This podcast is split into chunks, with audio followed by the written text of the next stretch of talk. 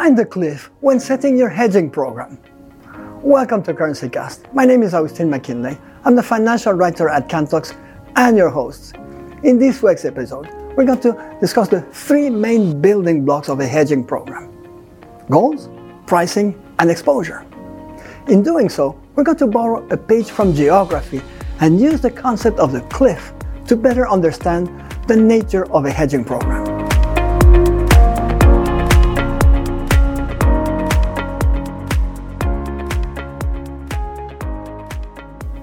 Let us start by asking the following question Would you protect your company's uh, profit margins and cash flows, or would you rather wish to limit the variability of corporate performance as measured in accounting terms in your financial statements?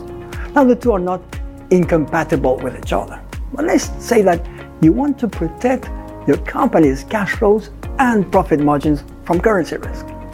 Here, pricing parameters or criteria play a key role, and we need to introduce the concept of the cliff. The cliff in foreign exchange risk management refers to a situation of a sharp movement in the foreign exchange rate that is used in pricing, and that occurs in between, say, two budget periods. If you desire to keep stable prices during an entire campaign period, and you have the ability to pass the pricing impact of that cliff onto your customers at the start of the following campaign, then you will be implementing what we call at Kantox a static hedging program. And the principal goal will be to protect the budget rate for that particular campaign. If you do not have the ability to pass that pricing impact of the cliff onto your customers, or you simply do not desire to do so, then you will be implementing a layered hedging program. And the principal goal will be to achieve a smooth rate over time so that you can keep steady prices during a set of campaigns without unduly hurting your budgeted profit margins. Finally, if you face dynamic prices and you update your prices frequently, here the cliff doesn't play much of a role and you will be implementing what we call at Kantox a micro hedging program for firm commitments. And your, your, your principal goal will be to protect the dynamic pricing rate in each of the transactions. Having discussed goals and pricing, let's say a few words about the type of exposure that you need to collect and process. In the case of both a static hedging and a layered hedging program, the type of exposure that you need to manage is going to be a forecast. Only it's going to be a forecast for an individual campaign period in the case of a static hedging program, and it's going to be a rolling forecast that covers a set of campaign periods linked together in the case of a layered hedging program. In the case of a micro hedging program for firm commitments, well, the name says it all. It's going to be those firm sales and purchase orders that are contractually binding.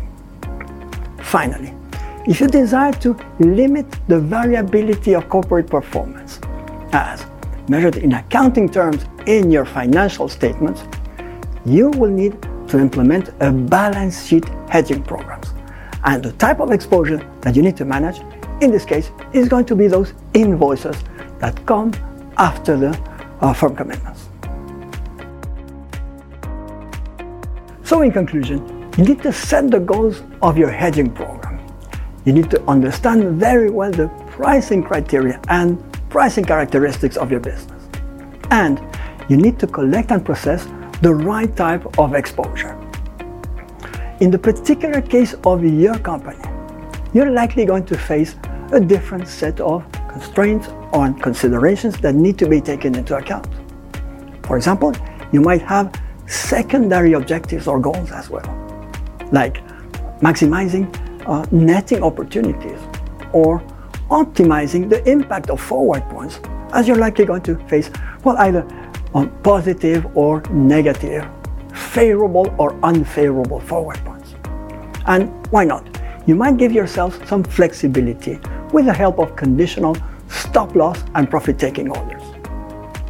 currency management automation solutions, working alongside your existing systems, provide an entire family of automated hedging programs and combinations of hedging programs that will allow you to systematically reach both your primary goals and your secondary goals. So, mind the cliff. And don't forget that the time to act is now. Thanks for watching. If you enjoyed this video, make sure to share, like, and subscribe to our channel in order to keep up to date with upcoming episodes.